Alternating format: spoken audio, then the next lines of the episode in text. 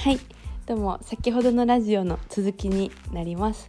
あのどうしてあの別れこの、えーと、ラジオが別れたかというとあの裏話的には撮ってる時にあのアマゾンのあの配達の人が来てですね、えっと、電話かかってきたのでラジオの撮ってるのが切れてしまったっていうあのことでした。まあ、あのフランスの配達って本当に何時に来るか分かんなくて朝指定だったんですけど今夜の9時半に来たっていう ことなのでちょっとあのラジオが分かりました。はいであの、まあ、先ほどの話の続きなんですけども、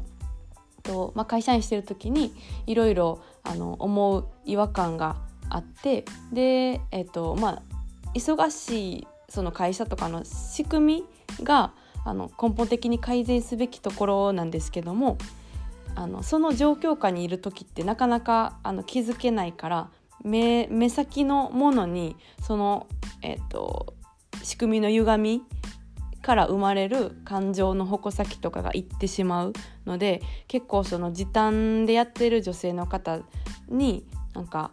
うん自分のこう忙しいとかあのの仕事の矛先がいったりだったりとかあとはあのまあ女性だったらその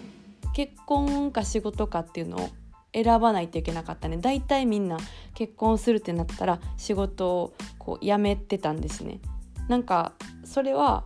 うーん、まあ、あのどっちも両立するなんて贅沢とかまでの考えにもいかなくても物理的に無理だったっていう感じでした。うん、なんか本当にその夜の あの12時とかまで働いてるので、うん、ちょっと難しかったので現実的に考えれなかったんでもうなんかどっちか選ぶっていうよりかはえっと結婚するんだったら辞めるぐらいのあの流れだったんですね。でそれはあのその渦中にいるとなんかあそっかしょうがない、まあ、無理だしなって思うんですけどなんとなくこう小さなあの違和感が残っててでうんあのまあ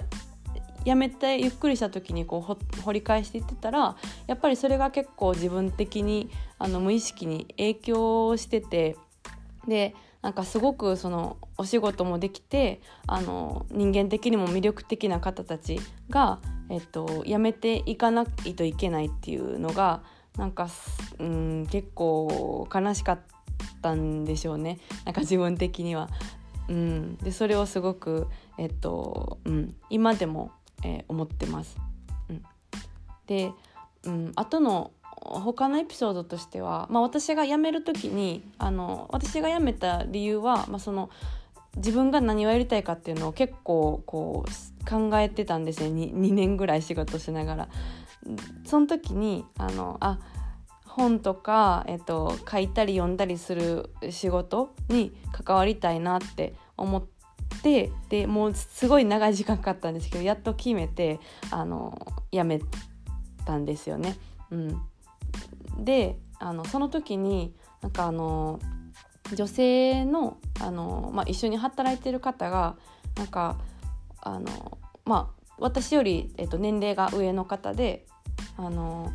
私もそのえっとあ私さっきですねさっきの時みさっきみたいに、えっと、早い時になんか決断していればなんか変わったんかなみたいなのをポツッと私に言わはってで多分まあ覚えてらっしゃらないと思うんですけどもうそれがすごくこうなんか今も結構鮮明に思い出すんですよね。あの仕事をまあ取ったっていうことだと思うんですけどなんかどうしてそのどっちかを選ばないといけないのかなっていうあの男性は続けれるのにそのなんか女性だけ辞めないといけないっていうのはいろんなまあえっ、ー、と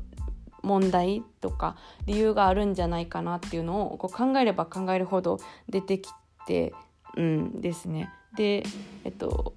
なんかそれが私の今仕事の原動力になってます。うん、あのライターを通してだったらもう文字文章としてとあの女性の働き方とか生き方の選択肢を増やしたいっていうこと。であのバイヤーだったらネットショップであの自宅でもできるんですよね。だからあの自宅でえっとまあ、子育てしながらとかでもできますしもし何か夢があって海外行ったりして最初にこう生活源としてやることもできたりですとかあの選択肢を結構増やすことができるなと思うのでそのバイヤーっていう仕事も自分もやってますしでまた、えっと、それであのやりたいことが実現できて生活費もあの確保することができたのでそのやり方っていうのをあの主に女性の方に教えるっていう仕事をやってます。はい、なのでいろいろやってるんですけどなんかあの思いとしては本当に一つそれ一つなんですよね。なんか今ちょっとその状況は変わってるかもしれないあのまだ、えーと、選択肢が増えてたりですとか仕事働き方とか少し緩やかになってるかなとは思うんですけど、うん、もうちょっと私は、えーと日本の会社員として働くのをやめてから結構56年ぐらい経ってるので、うん、あの詳しい現状は、え体験としてはないんですけども今は、うん、でもやっぱりその、えーと、前のあの会社の方とか今もあのよく、えーと、遊んだりする仲良くさせてもらってるんですけどから聞いたりですとかあとあのお友達日本に住んでる友達で、えっと、一旦そのキャリアから離れて家庭に入ってでちょっと子供が大きくなって戻ろうかなと思う時に、えっとまあ、フルタイムでもう一回キャリアに戻るっていうのが結構難しいっていうことをあの聞いてたりですとかなんかあのでもしょうがないなみたいな感じなので、えっとうん、すごくそれが、うん、自分的には悔しいですね。なんか大学入るのも結構頑張って入って勉強もあのいっぱいしてで就職も結構就職活動とか頑張ったりして入ったと思うんですよ。で仕事をしてる間もあのまあ時間自分の時間をすごい使って、えっと、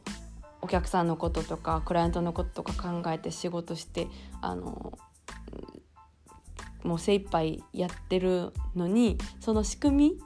みのせいでこう選択肢あの選べるはずの選択肢を諦めないといけないっていうのをちょっと変えたいなって思っています。で今私海外にあのいるんですけどもその海外にいる、えーと、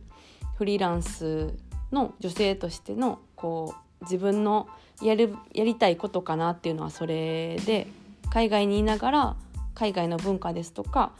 うん、生き方働き方っていうのを日本に、えーとまあ、文章なりこういうラジオなりあと、まあ、他のサービス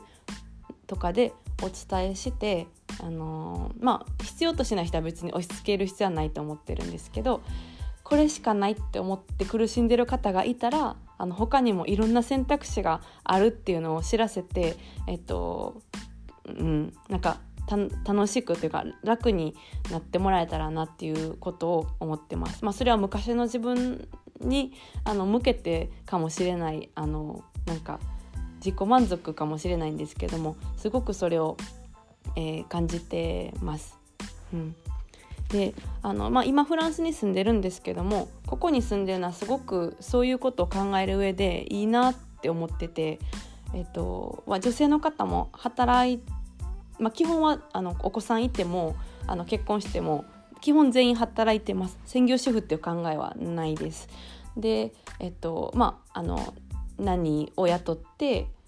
えーと、子供を預けて働いたりですとかお父さんとお母さん交互に子供を見ながら働いたりとかいろんなやり方で、えっと、やってます。で出生率もあの先進国の中でフランスってすごく高くて2.0かな。うん、で、えっと、日本は1.0だったかなと思います。はい、でその中でも女性は全員働いててであの街歩いてても子供めちゃくちゃ多いんですよ。であの町の人もすごく子供に優しいので育てやすい国かなと思いますしスーパーとかに行ってもあのうん、あの女の人だけじゃなくて男の人も女の人も平日のお昼間から結構いててあの子供を抱えながらあの買い物したりですとかあとまあお父さん一人だけでもこう買い物したりとかしてる姿をよく見ます。うん、のであの現実的にできるあのフランス人ができてて日本人ができないっていうことは物理的にはないと思うんですよ。あとはやっぱりその、うん、仕組みだけこうこれあるよっていうのを言ってもあの